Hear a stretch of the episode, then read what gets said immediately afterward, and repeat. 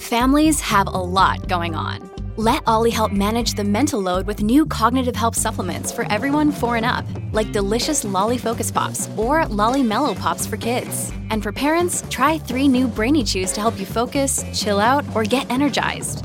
Find these cognitive health buddies for the whole fam at ollie.com. That's O L L Y.com. These statements have not been evaluated by the Food and Drug Administration. This product is not intended to diagnose, treat, cure, or prevent any disease. Look, Bumble knows you're exhausted by dating. All the must not take yourself too seriously and 6 1 since that matters. And what do I even say other than hey? well, that's why they're introducing an all new Bumble with exciting features to make compatibility easier, starting the chat better, and dating safer. They've changed, so you don't have to.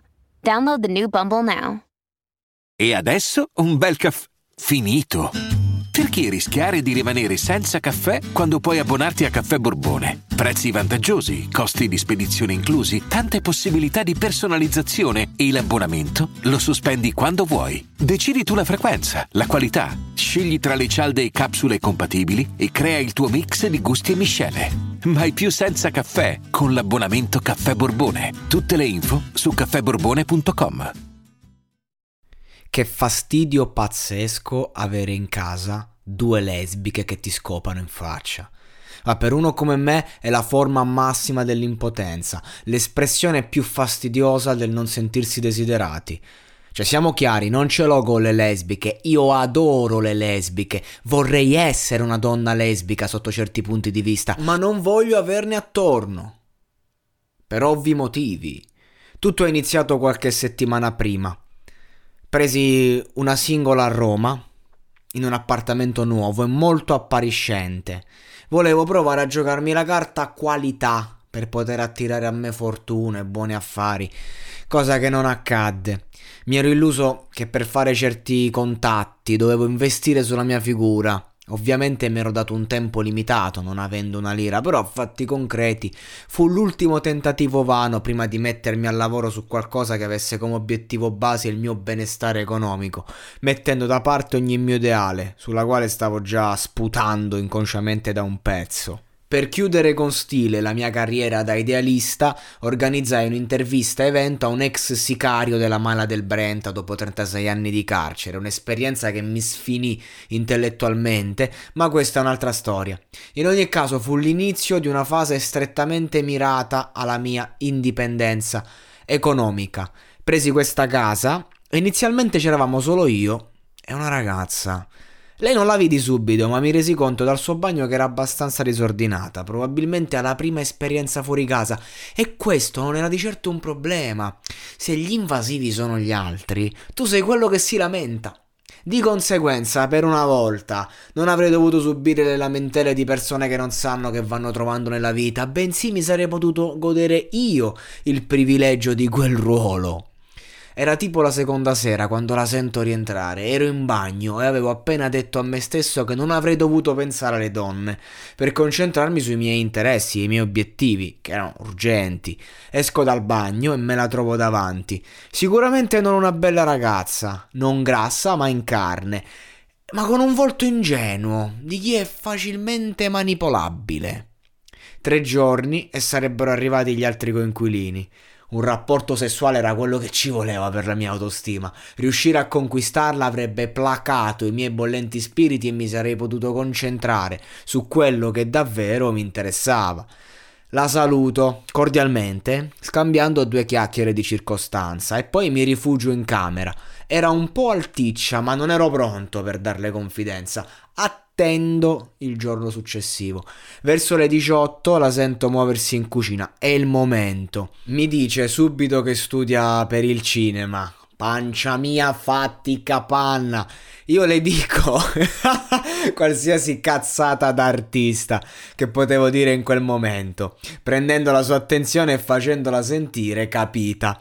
Cucina una carbonara per due che lei apprezzò molto, in quanto non sapeva ancora cucinare e non le andava neanche di farlo. Poi le offro un paio di cannette condite con del sano alcol. Lei è un fiume di parole in piena, in onda, ogni discorso col suo bisogno di essere ascoltata. Io l'ascolto fingendo interesse.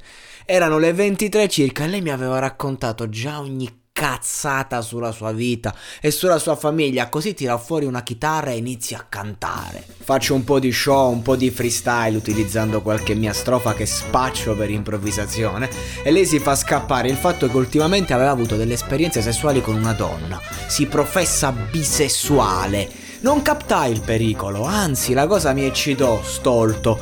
Erano le tre e lei non accusava nulla delle sostanze che aveva ingerito. Continuava a suonare, a cantare come fossero le 21 ed io stanco decisi di approcciarla, forzando la mano e con il piede inizio ad accarezzarle la gamba, lentamente, fino a salire, salire, salire fino alle zone intime.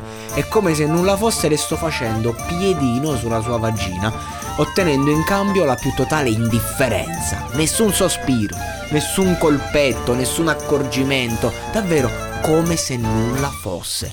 Non mi era mai successo che toccando una ragazza ricevessi in cambio una reazione così apatica. Cioè il contatto è la mia mossa finale. Stupefatto le chiedo se per caso i miei tentativi di abbordaggio la infastidiscono. E lei mi dice no. Ancora come se nulla fosse neanche le fanno piacere evidentemente. Così parlo chiaro. Le faccio sentire la presenza quando si alza e le dico tra due giorni vengono gli altri, valorizziamo questa serata e poi ognuno per la sua strada.